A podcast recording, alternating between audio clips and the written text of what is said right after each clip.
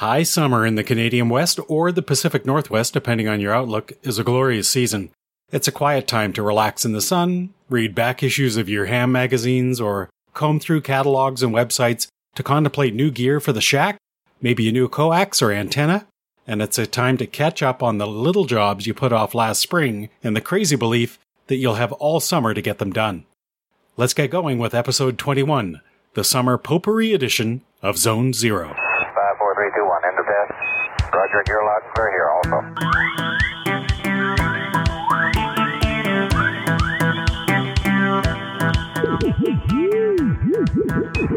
Four, three, two, one. You're listening to Zone Zero Zero Zero. A three month hiatus since the last episode has been pretty full around the VA 7ST household. We've flown across the country and back. We've been salmon fishing out in the Pacific. We enjoyed a great time at the 2018 Pacific Northwest DX convention, and we put in quite a bit of time listening on six meters while hiding from the summer heat and the wildfire smoke outside.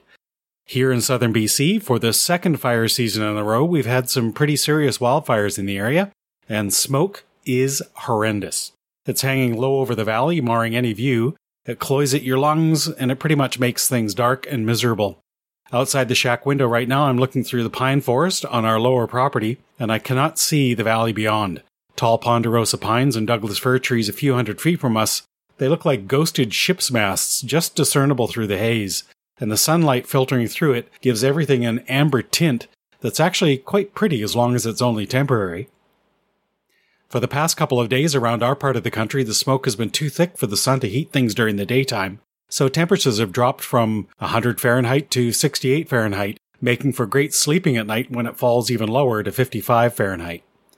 But for several weeks, those 100 degree days, along with the dense smoke, have made working outside a bit too uncomfortable, so we found other things to do, or to think about doing, while doing nothing. It is, after all, summer. In June, we celebrated our son Dan's graduation from the University of British Columbia, and the next day we got on a plane and flew to Ottawa, Ontario, where our eldest son Andrew graduated from law school. Life goes on, and now that the lads are done with school for now, I feel like I'm about to have a whole bunch of spare time and a few more bucks to pretend I'm not spending on ham radio. For the ARRL field day this year, I hooked up three car batteries and two 40 watt solar panels on the back lawn and operated QRP. I found an auto wrecker that sells refurbished 12 volt car batteries for 15 bucks a piece, and they're in good shape for the very intermittent use that I have for them. The system charged up with the 80 watt array and kept me going well into the evening the first night, and the next morning, even early sunlight helped keep ahead of the current draw. For the record, the two 40 watt panels are simple Coleman branded items, and they came as a two pack with uh, 7 amp charge controllers from one of the great sources for all sundry items, Canadian Tire. I saw their late summer flyer this afternoon and they're selling a two pack of 100 watt solar panels for just 350 bucks. And that's about half the price that a single 100 watt panel sells for during the rest of the year. So if I was serious about building an off grid radio station, now would be the time for adding a little bit more solar oomph. So that was field day in June. In July, I took a break to go salmon fishing with my brother Matt, who has a great salmon boat in what must be the world's salmon fishing capital, Sooke, BC. We came back empty handed, but still ended up enjoying some incredible meals of salmon that he caught earlier in the week, and we had fresh crab hauled up on our way back into the harbor. What a luxury to have access to free salmon fishing, even if it means Matt is the captain. He took a group out the day after we left and caught four 20 pounders in the first half hour and another seven fish as the morning flowed on. Just like amateur radio contesting, you have to be at the right place at the right time, I guess. But summer won't last forever, and in August, the thoughts of any dyed in the wool contester turn to September's and the onset of the fall contest season. For me, the contest season batteries got recharged by attending the 63rd annual Pacific Northwest DX convention, and it was hosted this year in New Westminster, BC, which is just adjacent to Vancouver. I hadn't seen the gang in person since the last convention in Vancouver back in 2014, and it was a great meetup. And if I can swing it next August, I plan to get down to Everett, Washington, just north of Seattle, for the 2019 convention, which will be hosted by the Western Washington DX Club. I have to give congratulations to the Willamette Valley DX Club on winning the Pacific Northwest Cup. This is the second straight year the Willamette Club has won the traveling trophy, which goes to the club in the Pacific Northwest with the highest combined score over 10 major contests every year. And those include things like the CQ Worldwide DX RTTY, SSB and CW contests, the ARRL RTTY Roundup, the CQWPX RTTY, the ARRL DX CW and SSB contests, and the weird prefix sideband and CW contests, as well as the IARU World HF Championship in July. The Willamette Club has a tremendously active contest community. President Mike W7VO tells me that they emphasize getting on the air and having fun, and getting new contesters keen on radio sport. And their results show the wisdom of that approach. They finished this year in July with 74.8 million points, ahead of the Western Washington Club, which had 46.9 million, and Orca DX and Contest Club, which had 27.9 million points. For several years in a row, the traveling trophy was won by the Orca DX and Contest Club here in BC, but things have changed with some of our largest and most active stations falling into abeyance due to people moving away and other factors. I love to contribute my scores, and we do have some longtime contesters returning to the sport this year, so watch out, Willamette Valley. We may be nipping at your heels again this year. It was great to see Ward N0 Alpha X ray to hear his presentation on Ham Radio 2.0. It's all about embracing change, welcoming the technological advances, and innovating in our avocation. In fact, I had a super two days seeing the guys and the gals, and I've been working those people in contests for years, but some of them I've never met. I sure appreciate those close in 80 meter and 160 meter contacts from stations down in Washington and Oregon, and now I have a better appreciation for who I'm running across at 3 a.m., making contacts on those frigid, cold winter mornings. I also had a chance to play around with some of the newer transceivers. The ICOM IC7610 looks like a real winner, and so does the Sun SDR MB1. It's a new software defined radio that I thought, on first glance, was a souped up Flex 6400 radio with a Maestro front end, but it turned out to be a new HF plus 6 meter and 2 meter SDR transceiver built by Expert Electronics, uh, a Russian manufacturer, and is sold in North America by NSI Communications. If you have somewhere between 3000 and 6000 bucks to spend on a radio, you've got more choices than ever for contest grade equipment to fill the operating bench. I've fallen in love with SDR technology, especially radios with the SDR horsepower but with real knobs and buttons. The Flex 6400M, the IC7610, the new MB1, they're all on my if only wish list to upgrade the contest capabilities here at VA7ST. But for now, new radios are a little bit out of reach for me. So I'll keep wishing, and I'll continue to get by with the venerable Yaesu FT2000 and the little IC7100. But one day, one day. Well, at this time of year, contest weekends are pretty slim. There are a few smaller events, such as the Russian Worldwide RTTY contest on September 1st, and the always fun Washington State Salmon Run September 15th and 16th, and the Bartig 75 Baud Sprint on September 16th. But the main event on the horizon is CQ Worldwide RTTY. That's on September 29th and 30th.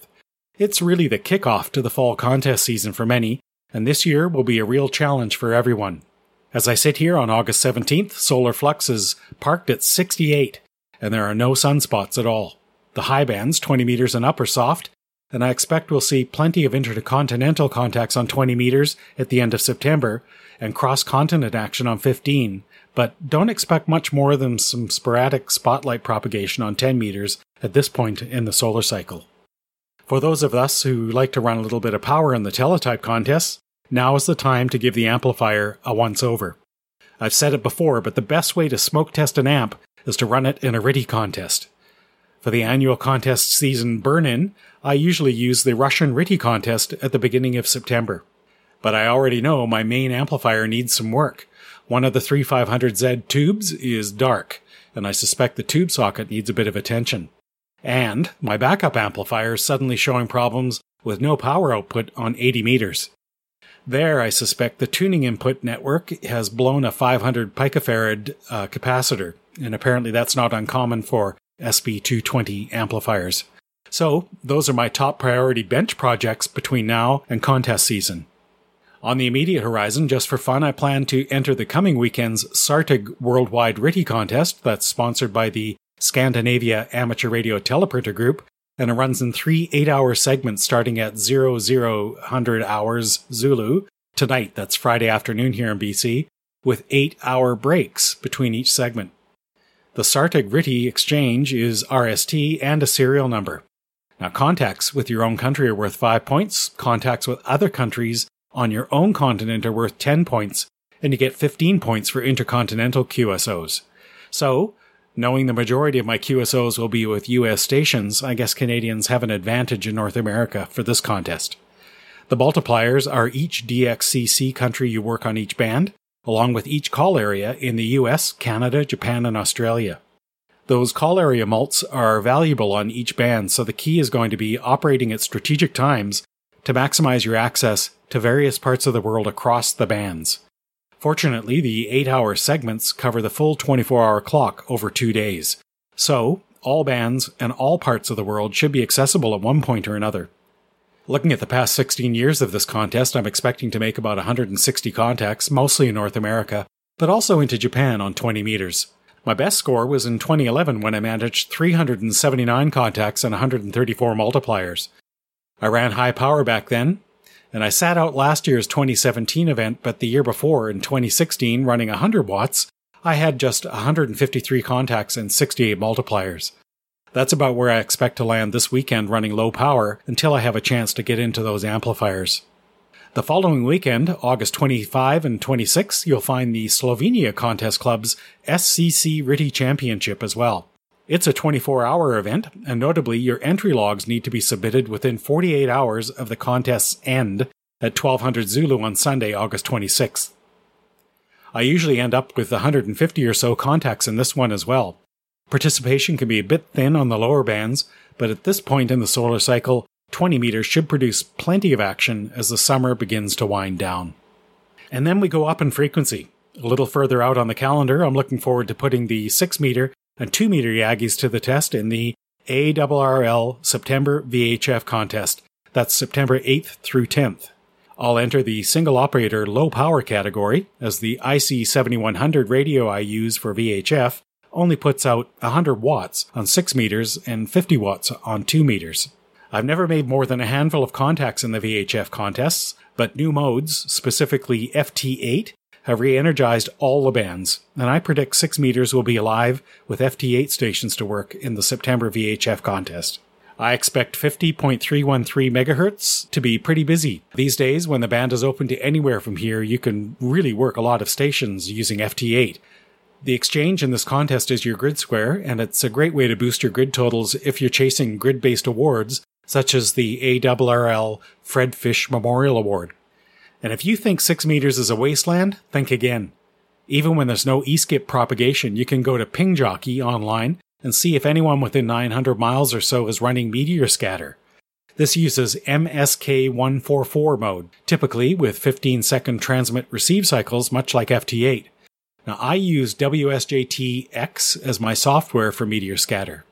You can load that software and set your transceiver to the Meteor Scatter calling frequency of 50.260 MHz and just listen. I've made contacts out to nearly 900 miles this summer with three Meteor Scatter QSOs during the Perseid meteor shower earlier this week.